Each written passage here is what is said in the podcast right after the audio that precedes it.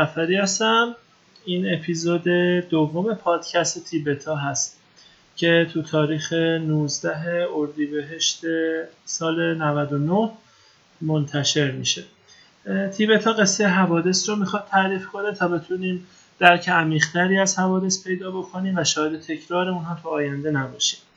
تو این اپیزود که در واقع قسمت دوم حادثه سکوی نفتی گازی پایپر آلفا است، میخوایم که یک مقدار ریزتر بشیم و ببینیم که توی روز حادثه چی گذشت. خب تو اپیزود اول اگر خاطرتون باشه راجع به خود سکو صحبت کردیم، چه امکاناتی داشت، تجهیزاتی روی سکو بود و اینکه چقدر امکانات خوبی از لحاظ ایمنی داشت، چه سکوی بزرگی بود، چقدر تجهیزات داشت، هزینه‌ای روش شده و یک سکوی بزرگ توی دریای شمال بود. راجع به اطرافش صحبت کردیم و اینکه چه سکوی اطراف پایپر آلفا بود و شرایط موقعیت قرارگیری شهرهای اطراف، لاین‌های گازی و خیلی توضیحاتی که راجبش دادیم. حالا توی این قسمت می‌خوایم ببینیم که روز حادثه چه اتفاقی افتاده.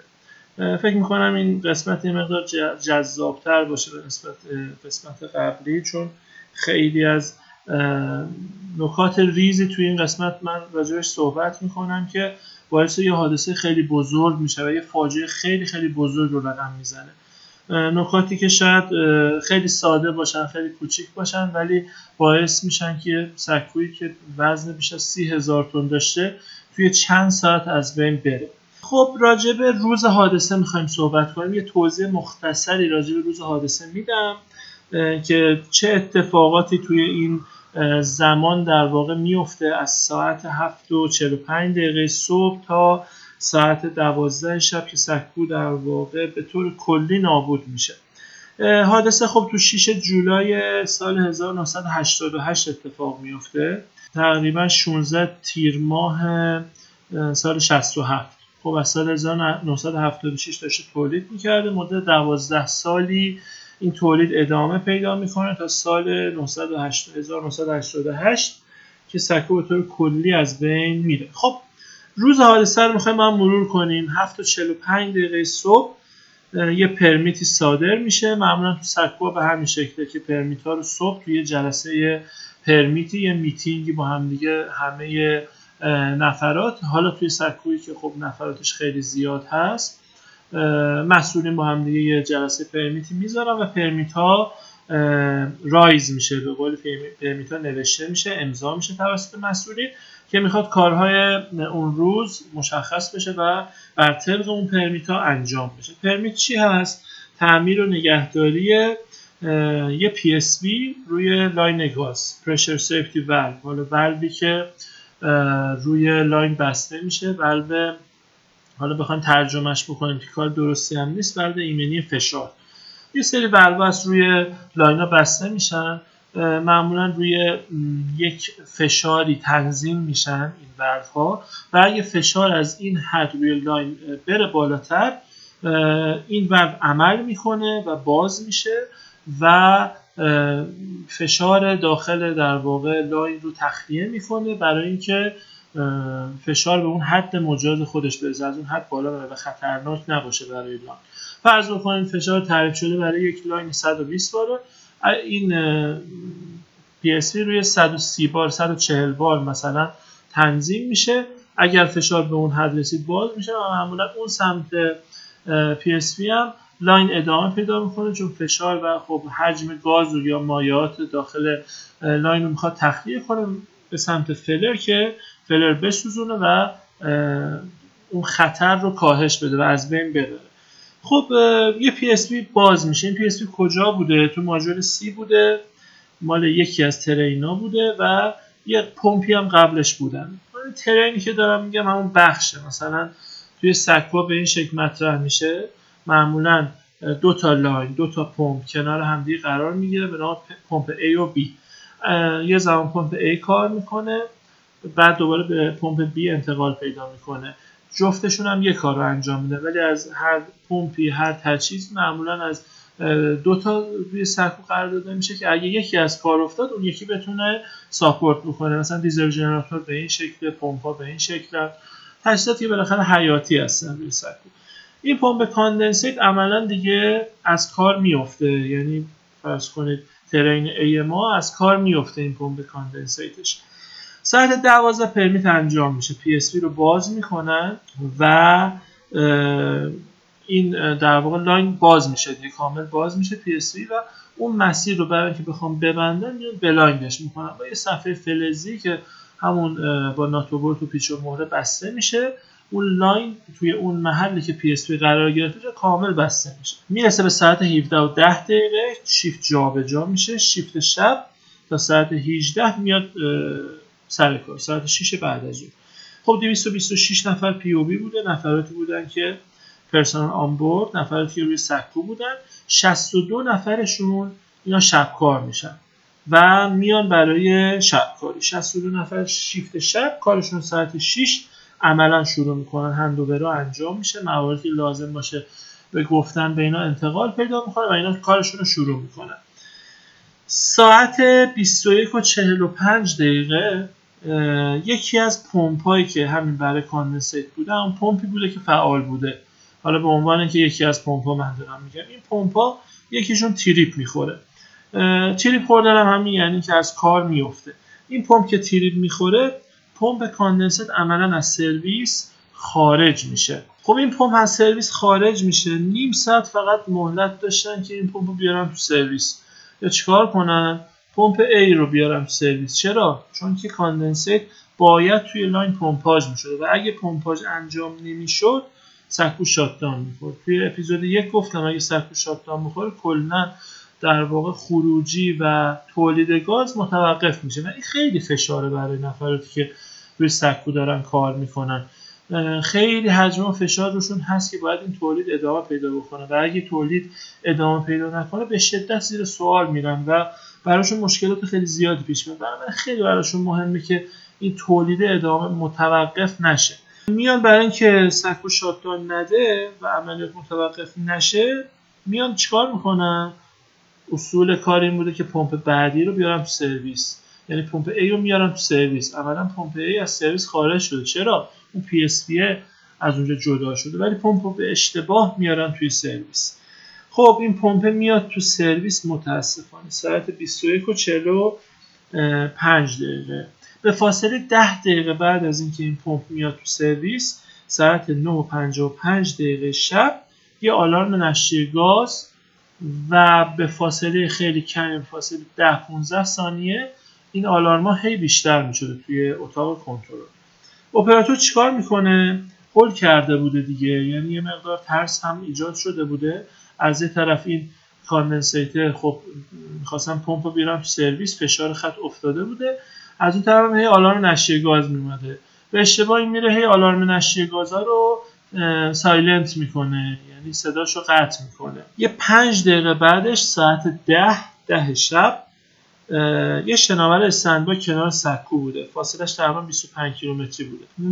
کاپیتان این شناور یه انفجار آبی شکل رو زیر سکو میبینه، یا انفجار آبی شکل، انفجار بزرگی هم نبوده، حالا به گفته همون کاپیتان یه انفجار آبی شکل رو زیر سکو کامل مشاهده میکنه. به فاصله خیلی کمی برق قطع میشه، آلارم هم اصلا به صدا در نمیاد و چند تا انفجار بعدی حجم حریق رو به شدت بالا میبره روی سکو. خب پلن ERP گفتیم دفعه پیش چیکار باید میکنن، شب هم بوده، اینا باید تو سکو میموندن تا کمک برسه، یعنی حالا با چاپر هلیکوپتر بیان به کمکشون.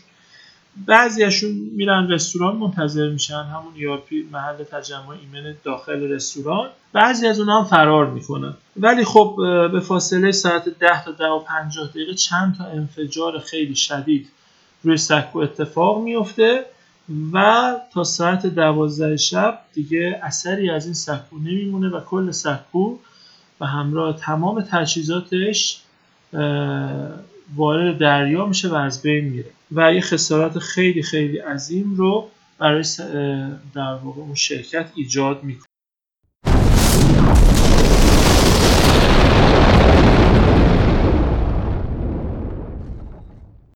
ولی چی شده؟ ما الان خب یه توالی کوتاهی از داستان گفتیم. خب شاید تو ذهنتون خیلی خیلی نکات مبهمی ایجاد شده باشه و حقم دارید.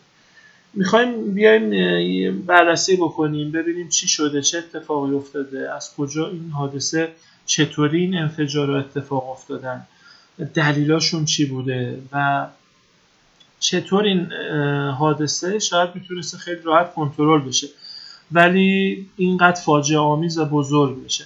یه مدلایی توی ایمنی، بحث ایمنی هست، حالا مدل دومینو هست که میگن مثلا یه سری اتفاقات، اعمال و شرایط ناایمن پشت سر هم قرار میگیره تا یه خطر کوچیک تبدیل به یه حادثه خیلی بزرگ بشه. واقعا هم درسته. یا یه مدل دیگه هم هست، من شاید تو این مثال قشنگتر باشه، میگن قالب‌های پنیری کنار هم دیگه قرار میگیره، اون خطره برای که تبدیل به حادثه، خودتون میدونید خطر چیه دیگه، خطر اون پتانسیل است. همه ما تو زندگیمون هر روز با این خطرها در ارتباط هستیم. یه پتانسیلیه که هنوز از حالت بالقوه به بالفعل در نیومده که تبدیل به یه حادثه بزرگ بشه. حالا این قالب‌های پنیر کنار هم قرار میگیرن به عنوان حفاظهایی که این خطر تبدیل به حادثه نشه، حادثه نبینه. ولی دقت اگر بکنیم این قالب‌های پنیر، یه سری سوراخ‌ها همیشه هست.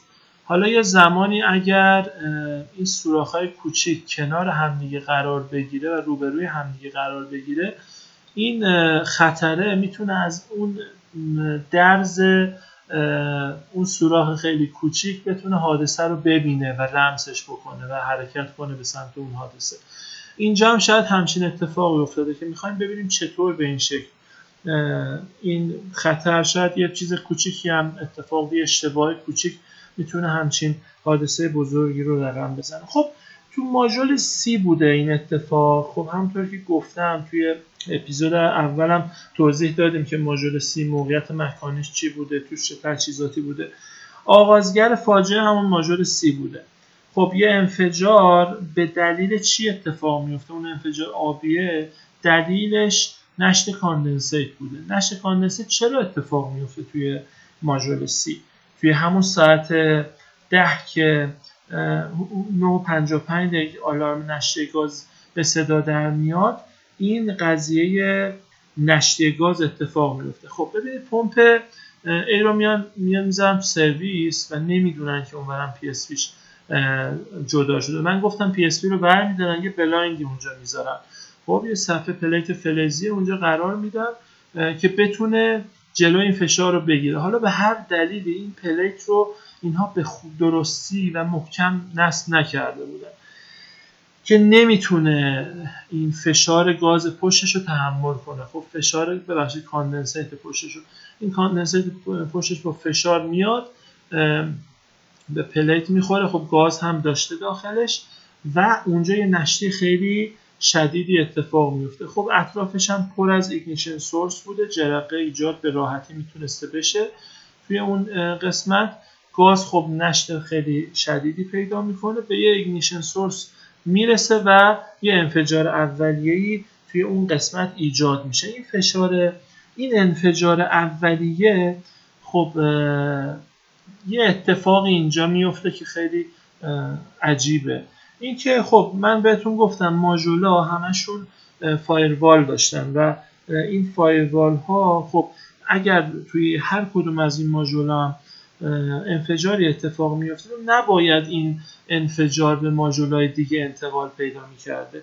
خب این فایروال‌ها گفتیم تا 6 ساعت میتونستن مقاومت بکنن در برابر هر گونه انفجار و آتش سوزی.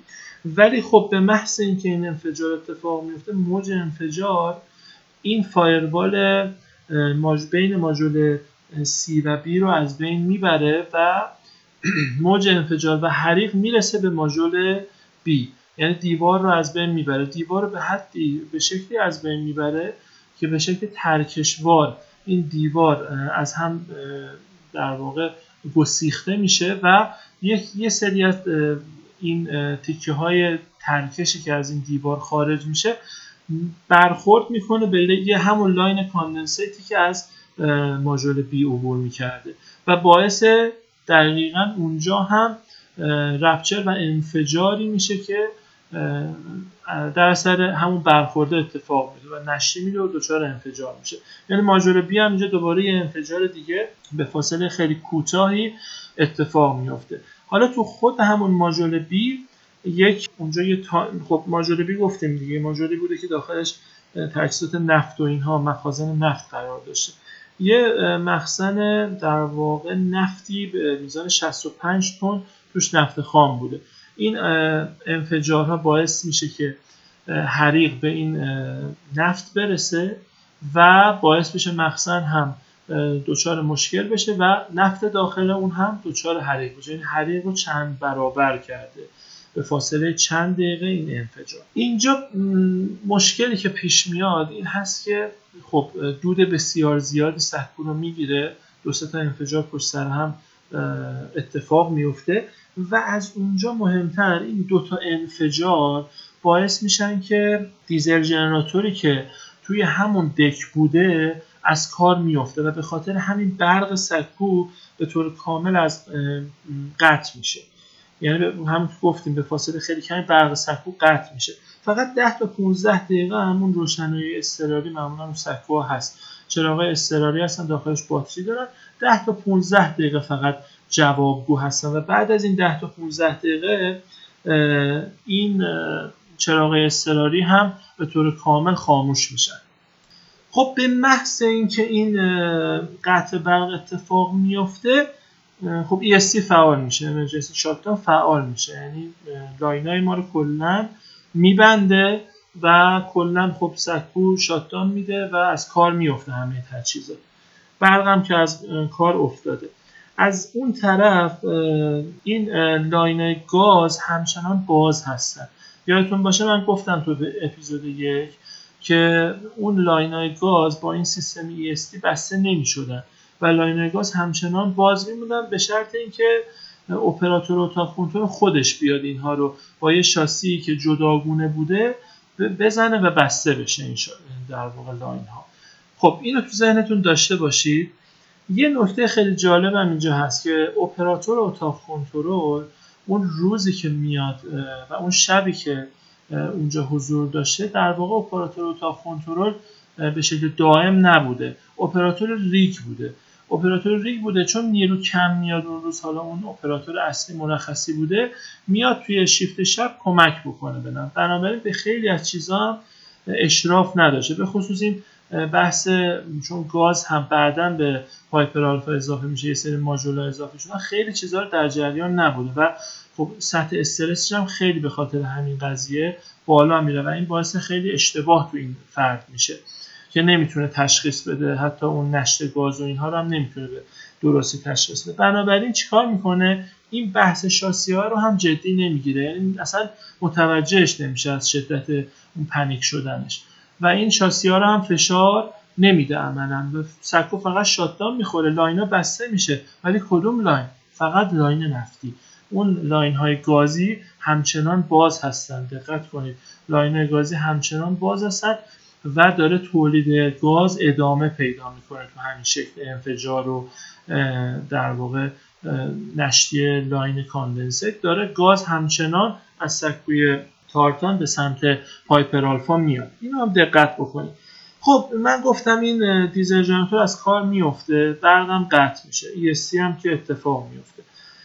خب یه سیستم فایر واتر سکو داشته که به محض اینکه این دیزل اصلی سکو از کار میافتاده این دیزل رزرو خب که فایر واتر رو هم فعال میکرده، پمپ بوده که آب رو بتونه از آب در واقع آب رو بتونه از دریا بکشه بیرون برای سیستم دلوج، این هم باید میومده تو سرویس ولی عملا تو سرویس نمیاد. خب این دیزل اگر یه برقی رو برای پمپ تامین میکرده میتونسته برق رو برای بحث آلارم هم تامین کنه، هیچ آلارمی هم به صدا در نمیاد بعد از حادثه. خب این باید اصولا میومد تو سرویس که این وظایف رو که به عهده‌اش بوده رو به درستی انجام بده ولی تو سرویس نمیاد. چرا تو این سرویس نمیاد؟ برای اینکه تو حالت اتومات نبوده هستن. این معمولا یه شاسی دارن روشون این دیزلا، حالا فایر واتر پمپ‌ها یا دیزلایی که برای این موضوع در نظر گرفته میشه یه شاسی روشون دارن که به حالت اتومات اینها رو در میاره که مشخص به من است که سیستم شاتداون میخوره، دیزل اصلی از کار میفته، این دیزل میاد تو سرویس. ولی این از حالت اتومات به حالت دستی انتقال پیدا کرده، باید دستی فعال و روشن میشده. خب تو اون شرایط هم کسی اصلا به ذهنش نمیتونسته تو اون منطقه حضور داشته باشه، چون اونجا هم دوچار حریق بوده بشه. دلیل این در حالت دستی بودنش چی بوده؟ یه روز قبل اونجا تو اون محل، توی یه محلی میخواستن جوشکاری انجام بدن، به خاطر اینکه دتکتورها فعال نشن در واقع اومدن این دتکتورها فعال نشن، هم دتکتورها رو از کار انداختن، اینهیبیت کردن، هم اومدن این فایر واتر رو به حالت دستی در آورده بودن که اگر سیستم عمل کرد بخواد شاتدانی داده بشه یا همین فایر واتر یا هم دیزلش بیاد توی سرویس، این اتفاق نیفته. ولی فراموش میکنن این رو به حالت قبلی خودش برگردونن و بیارن تو حالت اتومات. ببینید این چه نکته بسیار ریز، ولی همینها داره یواش یواش تو ذهن شما این توالی رو ایجاد میکنه که از کجا داریم شروع میکنیم به کجا میخواد ختم بشه. همین اشتباهات کوچیک اپراتوری که در واقع اونجا کار خودش نیست، نمیتونه درست تشخیص بده خیلی از موارد. اینجا این دیزلی که باید تو حالت اتومات قرار میگرفته ولی بهش بی‌توجهی میشه و تو همون حالت میمونه. از طرفی هم دلوجا رو بهتون گفتم، خب آب از طریق همین فایر واتر میومده به دلوج میرسه، اونجا میرفته از طریق لاین به اسپرینکلرها و اسپرینکلرها هم تو محل‌های مختلف، تو سکو بوده، رو فایروالا بوده، جاهای مختلف تجهیزات، رو همون تانک نفت ما اسپرینکلر داشتیم. ولی یه نکته دیگه هم که بوده، چون اسپرینکلرها سرویس رو نگهداری نمی‌شده درست حسابی، رسوب میکنه داخلش، رسوب میکنه و اون خروجی این اسپرینکلرها کامل بسته میشه.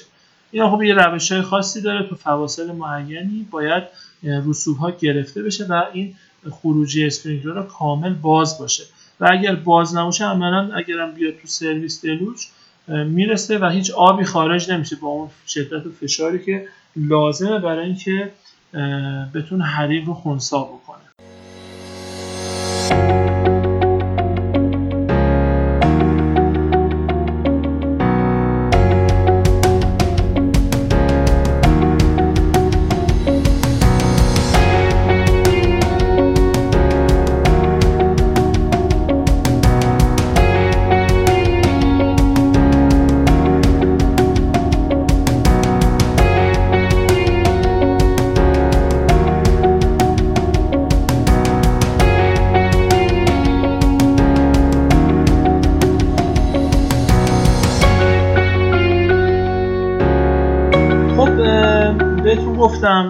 حجم حریق به فاصله خیلی زمانی کمی از ساعت 10 خیلی زیاد میشه. با رسیدن حریق به اون مخزن نفت به شدت حجم حریق بالا میره، جوری که خب گفتم بهتون توی اتاق کنترل تو ماژول دی قرار داشته دیگه. ساعت 22:04 تا 22:08 دقیقه 3 تا پیام میدی از اتاق کنترل سکو و رادیوش ارسال میشه. میدی همون که میدونید یه قرارداد بین‌المللیه برای شرایط دریا. هر کشتی سکویی که دچار حادثه میشه و نیاز به کمک داره، این میدی رو ارسال میکنه و با گفتن میدی در واقع شرایط بحرانی هست. هر شناوری در واقع هلیکوپتری اطراف همه این پیام رو متوجه میشن و به کمک اون سکو یا شناور یا نفری که دچار مشکل شده حرکت میکنم و میان. یه قرارداد هست. از 22:04 تا 22:08 دقیقه 3 تا پیام میدی ارسال میشه و بعدش پیام آخر دیگه اتاق کنترل سکو میگه که اتاق رو تخلیه میکنیم، حجم حریقمون خیلی بالاست، که این آخرین پیامی که از اتاق کنترل شنیده میشه و این اتاق کنترل تخلیه میکنن.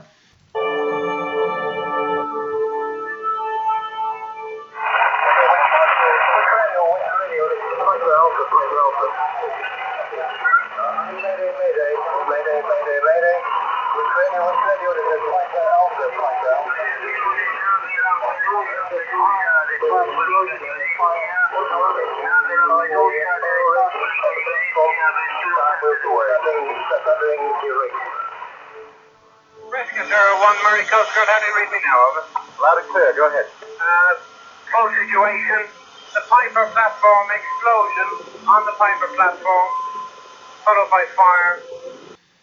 ساعت تقریباً 22:06 10:06 شرایط جوری میشه، اینقدر حجم حریف بالا میره و دود به شدت زیاد میشه که دسترسی به لایف فوتو هم کامل از بین میره به فاصله 6 دقیقه. یعنی اون نفراتی که داخل بودن این دسترسی رو از دست میدن، داخل رستوران بودن و نمیتونن خودشون حتی از مسیرهای فرار بتونن به لایف فوت برسونن. 28 نفر همون لحظه ابتدایی تصمیم میگیرن بپرن تو آب.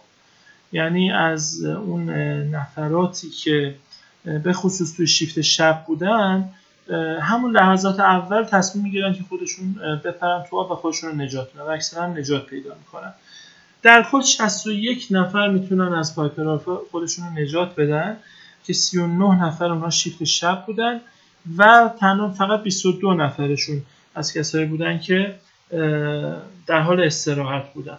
به خاطر که شرایط از همون اول بحرانی میشه، هیچ تلاشی هم که حالا بشه سیستماتیک باید اتفاق میفته برای اینکه از این بحران خودشون رو بتونن نجات بدن اتفاق نمیفته. یعنی عملا اون تیم‌های شرایط اضطراری، اون اتاقی که برای بحران در نظر گرفتن، هیچ کدوم نمیتونن وظایف خودشون رو به درستی انجام بدن. خب روی گریتینگ تو مسیرهایی که به سمت طبقات تحتانی میرفته، توی مثلا راه پله‌هایی که به سمت طبقات تحتانی میرفته، اینها اومده بودن یه سری رابرایی گذاشته بودن، یه سری همین لاستیکای مصنوعی توی فرض کن پارک‌ها و اینا هم خیلی استفاده میشه، یه سری رابرایی گذاشته بودن برای اینکه خب شرایط راحت‌تر بکنن، عبور و مرور ترتمیزتر باشه، مثلا مسیر عبور و مرور. اینا به شدت آتشگیر بودن. خب حریق به اینها هم میرسه، یعنی از ماژول سی و بی که شروع میشه قشنگ همه جا رو فرا میگیره، حرارت بالا میره و حریق به این رابرا هم میرسه. به این رابرا که حریق میرسه، بالای این رابرا لاینای اصلی گاز بوده که از سکوهای دیگه هم میومده به سکوی پایپر آلفا.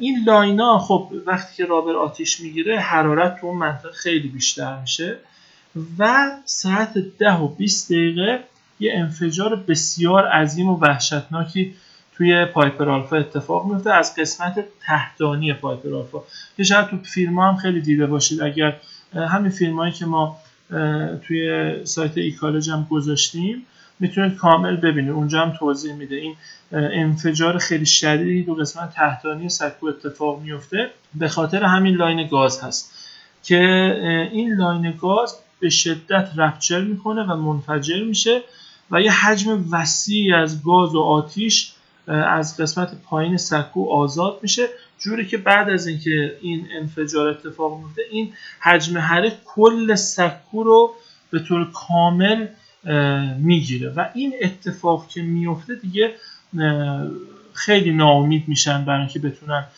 کنترل بکنن شرایط رو. یه سری افراد تو همون لحظه که این اتفاق میفته، 28 نفر لحظه ابتدایی خودشون رو میندازن داخل آب، خیلی یه سری افراد هم دسته دوم وقتی این انفجار اتفاق میفته دیگه خودشون رو به آب میسپارن برای اینکه خودشون رو نجات بدن.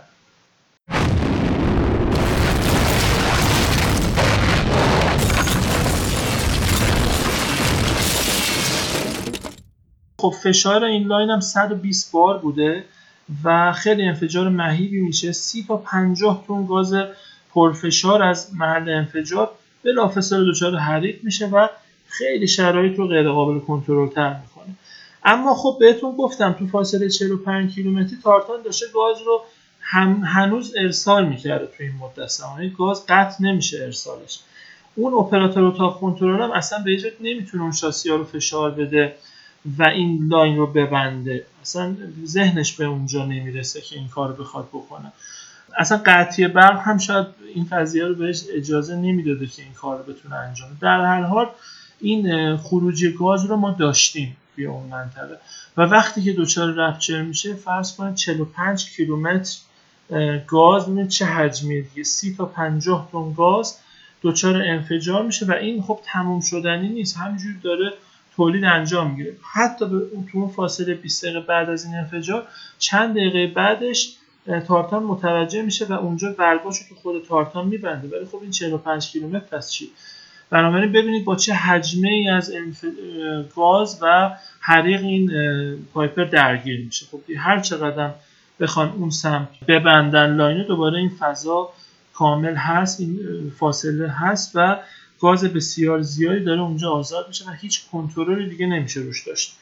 از این جهت این کار بسیار بسیار سخت‌تر میشه و خب میبینید چجوری این پازل‌ها داره کنار هم انجام قرار میگیره برای اینکه این اتفاق بزرگ بیفته. یه لحظه برگردیم به عقب، برگردیم به اون پرمیتی که صادر شده.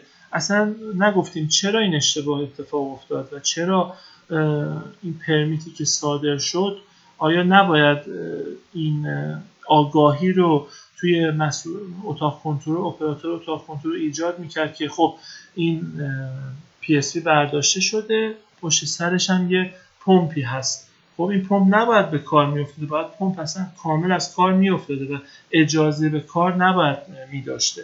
خب یه نقص بسیار بزرگی تو سیستم پرمیت پایپر آلفا اون زمان بوده. این پرمیت شمارش 23432 بوده که PSV شماره 504 رو میخواستن باز بکنن، ولی هیچ ارتباطی بین این دوتا پرمیت نبوده. یعنی فرض میکنید پرمیتی که برای از کار انداختن PSV صادر میشه، میگم پرمیتی که برای از کار انداختن اون پمپ صادر میشه و پرمیتی که برای برداشتن و تعمیرات و نگهداری PSV صادر میشه، اینها صادر شده بوده ولی هیچ ارتباطی بینش نبوده. اپراتور تو اون لحظه میدونسته که PSV وجود نداره، ولی چون ارتباطی با اون پمپ نداشته این پرمیت، اون پرمیت رو اصلا نمیبینه و این عدم وجود ارتباط باعث میشه که اون پمپ شروع به کار بکنه و استارت بشه. از طرفی هم اصلا پمپ رو از سرویس خارج نکرده بودن.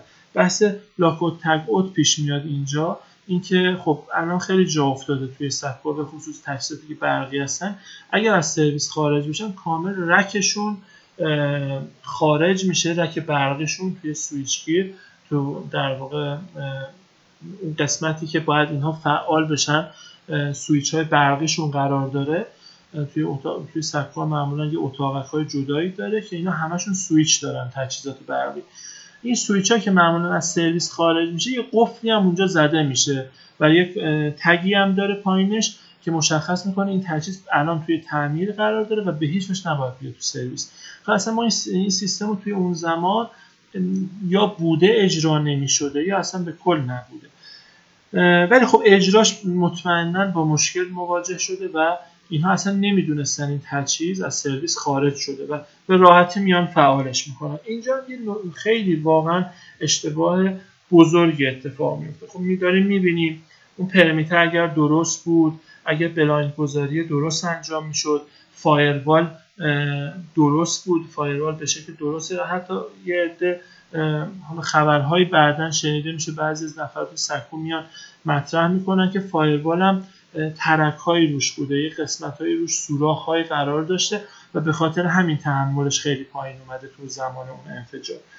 خب اینا تعمیر نگهداری نمی‌شده، جدی گرفته نمی‌شده و از این سمت اون فایروال، از این سمت این رابرایی که قرار داده بودن روی گریتینگ که حالا فاجعه رو دامن می‌زنه، اینا همش باعث این میشه گفت فاجعه خیلی بزرگ بوده و پشتش یه علتهای مستقیم و علتهای غیر مستقیمی داره. غیر مستقیم‌ها شاید خیلی بزرگتر و بیشتر باشن از اون علتهای مستقیمی که ما فقط مثلا داریم تو توالی رویداد مورد بررسی قرار میدیم. خب گفتم 20 دقیقه تعداد از نفرات وقتی اون انفجار بزرگ رو میبینن، به خصوص اون شبکارا، مجددا میپرن داخل آب. یه تکنیسیان ابزار دقیقی بوده، وقتی که پرش میکنه تو آب، خودش رو داره تعریف میکنه توی یکی از مستندا، وقتی میره تو داخل آب میاد بالا، حس میکنه سرش از شدت گرما و حرارت داره پخته میشه.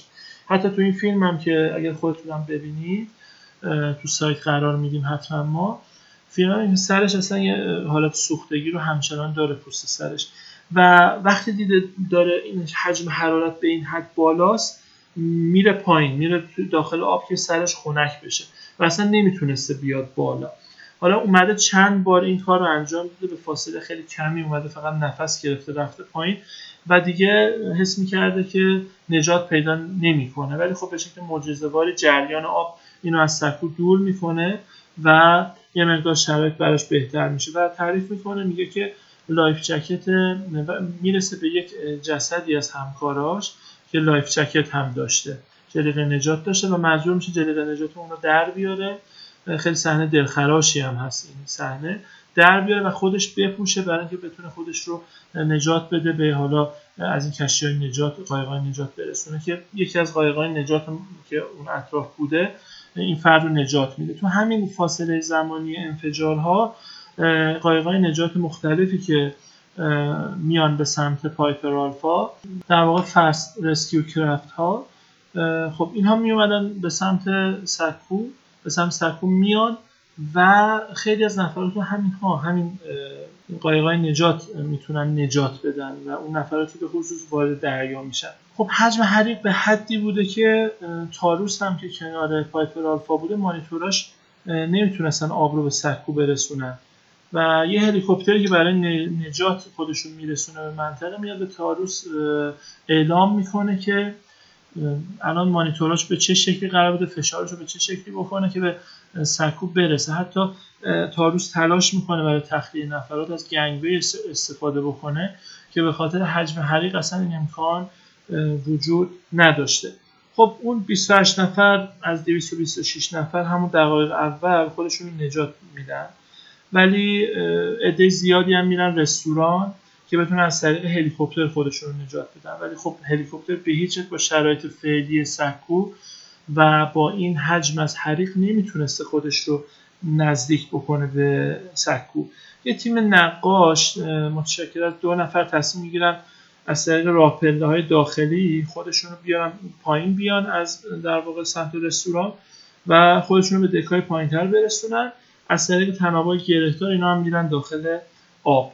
یه شناوری هم بوده به نام سندهاون که کنار سکو بوده، رسیو کرافتش رو میندازه داخل آب. خب کسایی که احتمالاً پریدن تو آب میتونه نجات بده.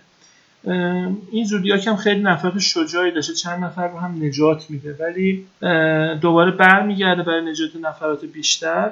این برگشتنش همزمان میشه با اون انفجار بزرگ تو زیر سکو که متاسفانه نفراتی داخل این زودیاک بودن رو قربانی میکنه. 2 نفر هم خب علاوه بر اون نفراتی که مال خود سکو بودن مال این زودیاک بودن که قربانی میشن.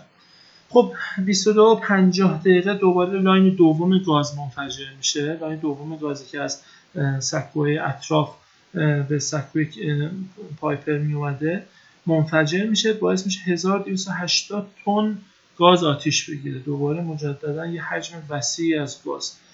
خب 187 نفر تو این ساعت هنوز رو سکو بودن. دوباره 2 نفر تصمیم میگیرن که از هلیدک بپرن. خیلی عجیبه تو اون شرایط ببینید چقدر ترس و واهمه و استرس به اینا وارد میشه. از ارتفاع 55 متری نزدیک 175 فوت میپرن. این تصورش واقعا سخته و اینکه جفتشون هم داربست بند بودن. خب با این سطح تحصیلاتی عجیبه مثلا از این نفرات این تصمیمات تو اون لحظه و حتی لایف جکت هم نمیپوشن، چون اگه با لایف جکت اگه میپریدن امکان قطع نخاشون خیلی بالا بود و اتفاقا این نفرات هم نجات پیدا میکنن به شکل خیلی معجزه‌آسایی، از اون ارتفاع میپرن و نجات پیدا میکنن. که نفر اچلو هم نفر بعدی هست که بعد از این نفرات دوباره از اون ارتفاع میپره. بعد از این انفجار وحشتناک که 122:50 اتفاق میفته، تارون هم دیگه از سکو فاصله میگیره، دیگه کاری از دستش برنمیاد. ساعت 12 شب کل استراکچر به داخل آب سقوط میکنه. 80 نفر تو این لحظه تو همون محل اقامتی هنوز گرفتار بودن، بسیار دلخراشه و با اون سازه به درون آب سقوط میکنن و اتفاق بسیار فاجعه بزرگی رو رقم میزنن. خب یه مقدار اگه ریشه تر به این حادثه بخوایم دقت بکنیم و یه سری مستنداتی که خب بعد از حادثه میان خیلی تحقیقات گسترده‌ای روی این قضیه انجام میدن، این بوده که مستنداتی که از آموزش و شرایط اضطراری از سکو وجود داشته و تعاریفی که این نفراتی که روی سکو بودن از این قضیه میکنن نشون دهنده این بوده که آموزش‌ها خیلی سرسری گرفته میشده، یعنی مداوم و جدی نبوده، آموزش‌های به درد بخوری نبوده، تمرین‌های مانوری که انجام میدادن تمرینایی نبوده که به طور مداوم انجام بشه و خیلی سرسری گرفته میشده، اصلا جدی گرفته نمیشده، مکرر انجام نمیشده، اثر بخشی اونها هم بررسی نمیشده. الان شاید خیلی از نفراتی که سند دارن کار میکنن این حرفی که من میزنم کامل براشون مشکوک باشه. جایی که دارید کار میکنید فرض میکنید پالایشگاهی، سکویی، به خصوص حالا نفت و گازی، هر صنعت دیگه‌ای مشغول به کار باشید، شاید اگر نفرات ایمنی بیان تاکید بکنن روی برگزاری آموزش‌ها، روی برگزاری مانور، اینا همش مثلا به سخره گرفته بشه، به خنده گرفته بشه و جدی گرفته نشه از سوی مدیریت اون مجموعه. البته خب خیلی جاها به این شکل نیست. ببینید همین عامل باعث شده که توی اون شرایط اضطراری اینا نتونن اقدام مناسبی انجام بدن، کامل فلج شدن. یعنی هیچ نشونی از این که یک نفری بیاد فرماندهی حادثه رو به عهده بگیره، بتونه شرایط رو کنترل بکنه، نفرات رو هدایت بکنه، این موضوعات به هیچ وجه توی این حادثه دیده نمیشه. خب پرمیت اصلا اثر بخشش مورد بررسی قرار نگرفته، یعنی تو اون زمان خیلی سرسری دوباره با این موضوع هم روزمرگی به شدت اینها رو درگیر کرده. مدت 12 سالی هیچ اتفاقی رو سکو نیفتاده و این ذهنیت رو ایجاد میکرده که دیگه این اتفاقی، هیچ اتفاقی رو سکو نخواهد افتاد، ولی خب همچین منجر به همچین فاجعه‌ای میشه. بحث ارزیابی ریسک‌ها، چک لیست‌ها، چک کردن تجهیزات ایمنی، همین پمپ‌ها که آیا اومدن برگشته توی حالت عادیش، خیلی از بخش‌های سکو و تجهیزاتش با وجود اینکه ارزیابی ریسک موجود بوده، چک لیست‌های موجود بودن، ولی اینا بازم سرسری گرفته می‌شده، روش اکشنی گرفته نمی‌شده، بررسی نمی‌شده و همین موضوع باعث شده که این خیلی از تجهیزات چک نشن. یکیش هم توی همین حادثه یه نقش بسیار کلیدی داشته. خب هیچ کدوم از تجهیزات برای اطفاء حریق که رو سکو نصب بوده، تجهیزاتی بسیار هم روش هزینه شده، اینا نمیاد تو سرویس. آلارم هم حتی نمیاد تو سرویس. یعنی بالاخره همین موضوع عدم توجه به این موارد باعث میشه که این فاجعه خودش رو تکمیل‌تر بکنه و کاملا تاثیر خودش رو بذاره. خب ارزیابی‌های ایمنی انجام می‌شده، از دپارتمان انرژی میومدن، چک می‌کردن، بازدید انجام می‌شده، گزارش داده می‌شده، ولی این گزارش حتی توی یکی از گزارش‌های قبلی که از دپارتمان انرژی اومدن چک کردن سکو رو، گفته بودن که این سیستم پرمیت درست اجرا نمیشه، ضعف داره، باید بشینیم روش فکر کنیم، دستورالعمل جدید بنویسیم، تغییر روش ایجاد بکنیم، ولی بازم همین گزارش جدی گرفته نشده، یعنی هیچ تغییری دوباره توی سیستم داده نشده، به همون شکل کار. یعنی مسئولین شاید سکو، مسئولین که مدیریت سکو داشتن، شاید به مسئله ایمنی اصلا اهمیتی نمیدادن و میگفتن خب یه فقط بخشیه که فقط باشه، بیاد گزارشش رو تهیه بکنه و زیاد مهم نیست. میبینید چه تأثیری همین نگاه داره میذاره روی گذاشته در واقع روی وضعیت این سکو. خب قوانین برای بحث تخلیه اضطراری، همونطور که گفتم مثلا محل تجمع ایمن خوب در نظر گرفته نشده بوده، مسیرهای فرار، محل تجمع برای سوار شدن به اون لایف بوتا نشانه گذاری نشده بوده، مسیرها حتی شاید هم قبلها شده ولی از بین رفته و مجدد احیا نشده، نشانه‌ای که مثلا شبرنگ باشه بتونه مسیرها رو تو هر شرایطی دود و اینا هست مشخص بکنه، اینا نبوده، ستای دستگاه تنفسی رو سکو به اندازه کافی نبوده برای همه افراد، نقشه‌های فرار تو اتاقا نصب نشده بوده، اصلا نفری که مسئول این موضوع بوده خوب عمل نکرده و توجه نکرده به این موضوع. بعد از این حادثه میان چیکار میکنن؟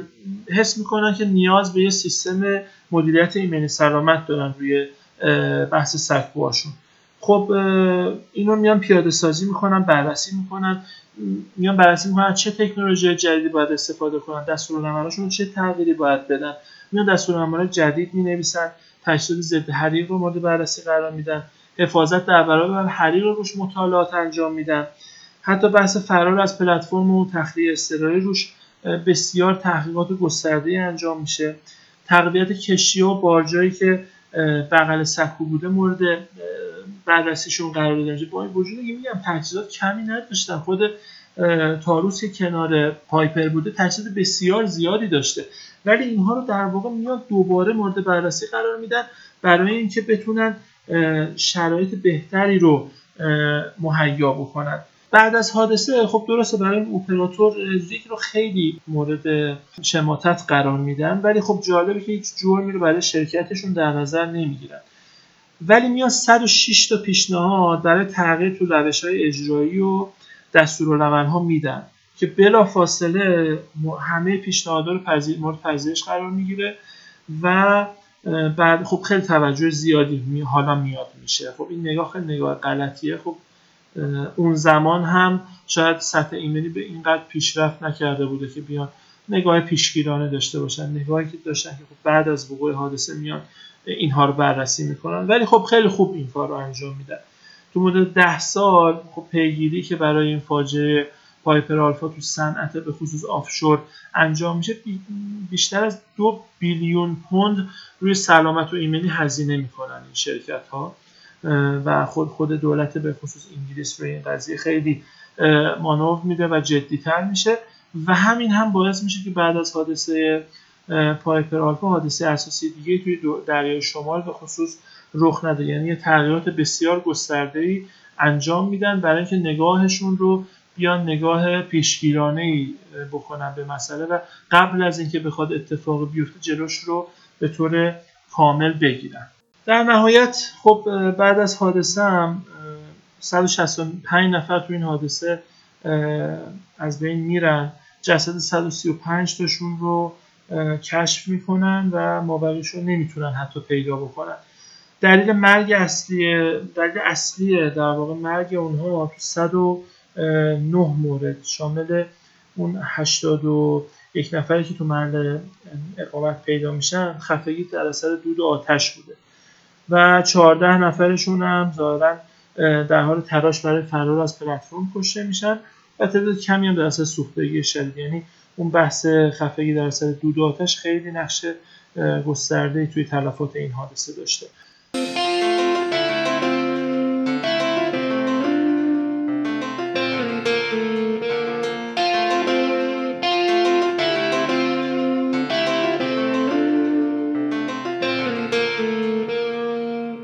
خب مطالبی که می‌خواستم خدمتتون انتقال بدم همینجا به اتمام میرسه.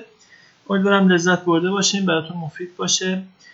حتما به من بازخورد بدین، من خیلی خوشحال میشم که بتونم ازتون بازخورد بگیرم از طریق سایت و همچنین از طریق پادگیرایی که توی خود سایتمون هم اعلام کردیم. من 2 تا از پادگیرای معروفو که خودم باهاشون کار میکنم و راحت‌تر هست رو توی سایت براتون معرفی کردم، میتونین از همون طریق پادکست رو گوش بدید و همونجا برامون کامنت و نظر بدید و ایمیلم رو هم داخل سایت قرار میدم، حتما سایت HSE College بازارچه دانش پادکست تیبتا قرار میدم که اگر نظری هم داشته از طریق ایمیلم برام ارسال بکنید، من خیلی خوشحال میشم که بتونم حالا نقد پیشنهاد هر نظری که داشته باشید رو ببینم و بتونم استفاده بکنم برای اینکه پادکست های بعدی که تولید میشه با کیفیت بهتری براتون انشالله انجام بشه. منابعی که استفاده کردیم برای این 2 تا قسمت کتاب The Public Inquiry into the Piper Alpha Disaster نویسندش Lord Cullen Inquiry بود که نوامبر 1990 در این کتاب چاپ شده. Fire in the Night فیلمی هست مستند سال 2013 1 ساعت و 34 دقیقه و Explosion in the North Sea Piper Alpha Disaster 46 دقیقه یک مستند دیگه هست.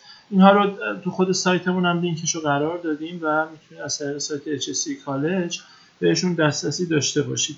این پادکست اپیزود دومم بود، قسمت دوم پادکست فاجعه سکوی نفتی گازی پایپر آلفا که تقدیمتون شد. این پادکست رو من محمدرضا جعفری و محمد مهدی رضوی برای شما ساختیم. امیدوارم که از شنیدنش لذت برده باشید و براتون مفید باشه.